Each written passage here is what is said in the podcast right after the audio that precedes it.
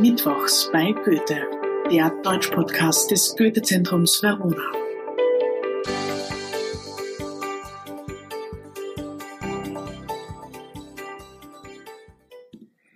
Hallo und herzlich willkommen zur sechsten Folge der vierten Staffel Mittwochs bei Goethe.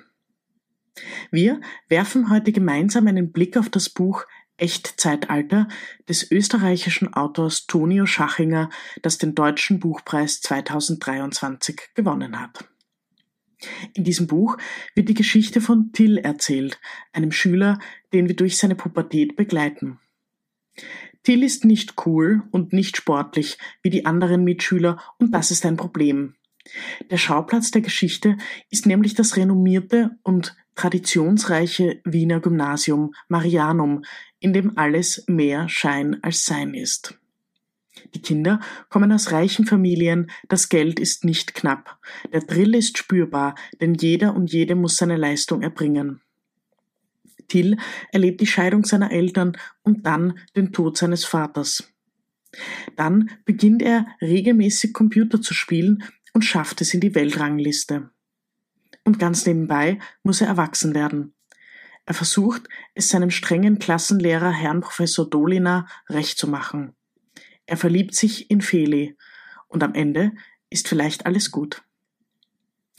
Zunächst sei gesagt, dieses Buch hat seinen Preis verdient. Es ist außergewöhnlich, dass ein Werk mit dem Deutschen Buchpreis ausgezeichnet wird, das so lustig geschrieben ist. Das Drama versteckt sich freilich in ganz kleinen Szenen, aber manchmal ist da auch einfach keines. Die Geschichte lebt von der Unmittelbarkeit und von Alltagsgeschichten, die sich zu einem harmonischen Ganzen zusammenfinden. Ich möchte einen Blick auf vier Aspekte des Buches werfen. Erstens das schulische Umfeld. Zweitens Herr Professor Dolina. Drittens Tills Eltern. Viertens Till und seine Mitschüler. Erstens das schulische Umfeld.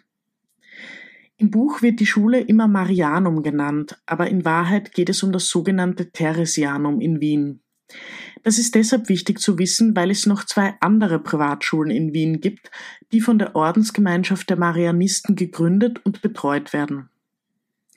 Im Gegensatz zu diesen Schulen ist das Theresianum aber nicht konfessionell geprägt.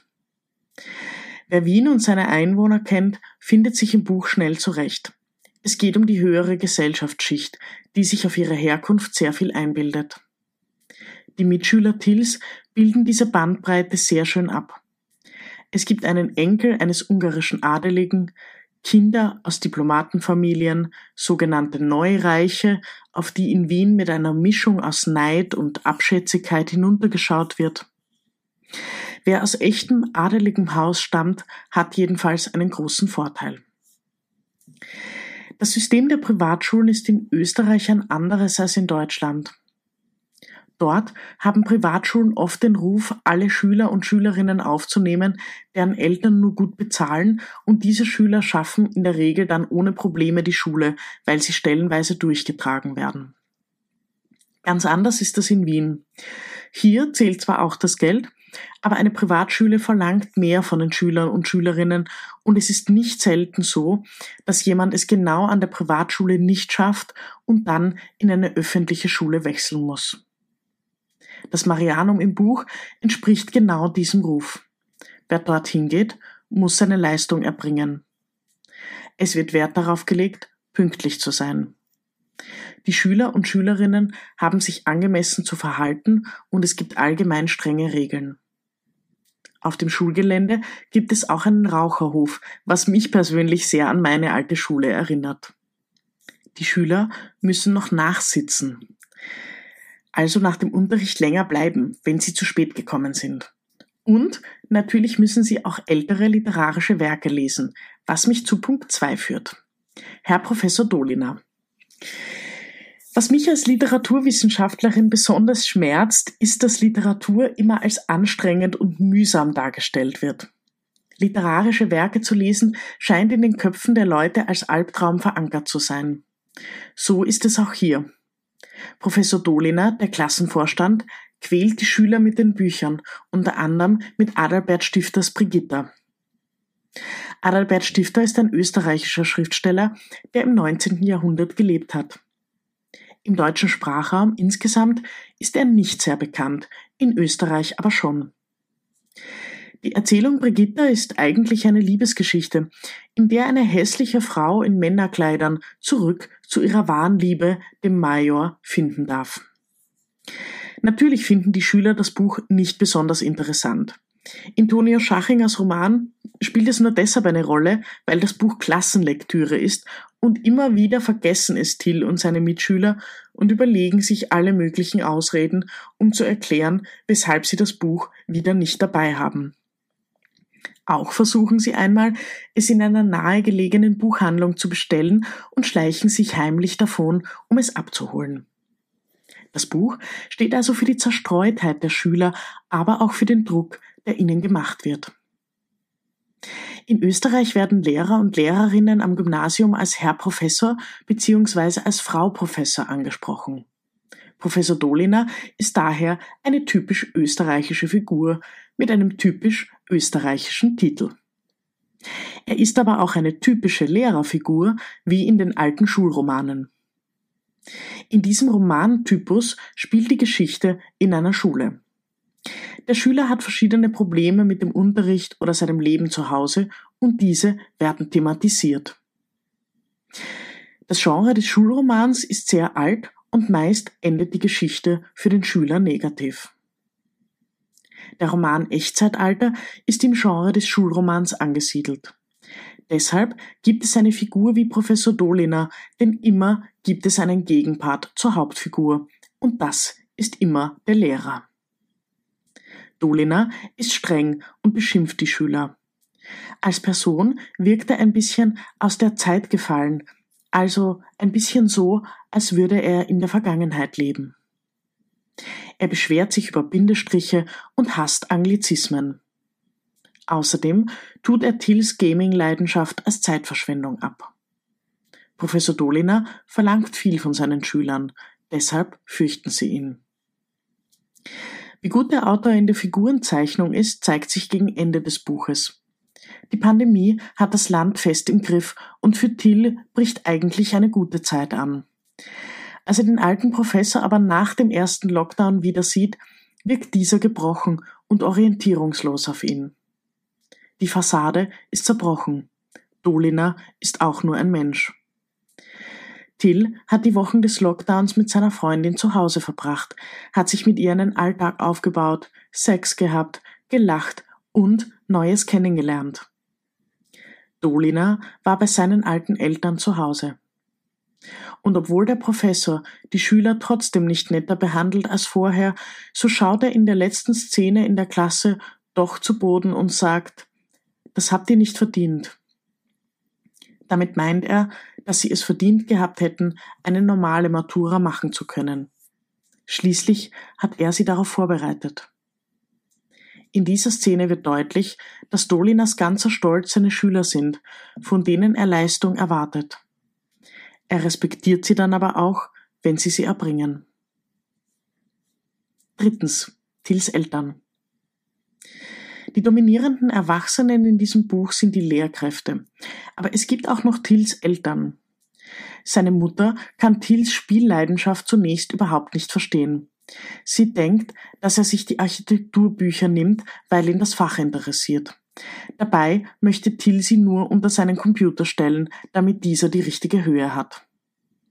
Schließlich zeigt Till seiner Mutter sein Spiel auf dem Computer. Sie versteht nicht, was er da genau macht, aber sie selbst lädt sich Candy Crush herunter, um vor dem Einschlafen noch spielen zu können.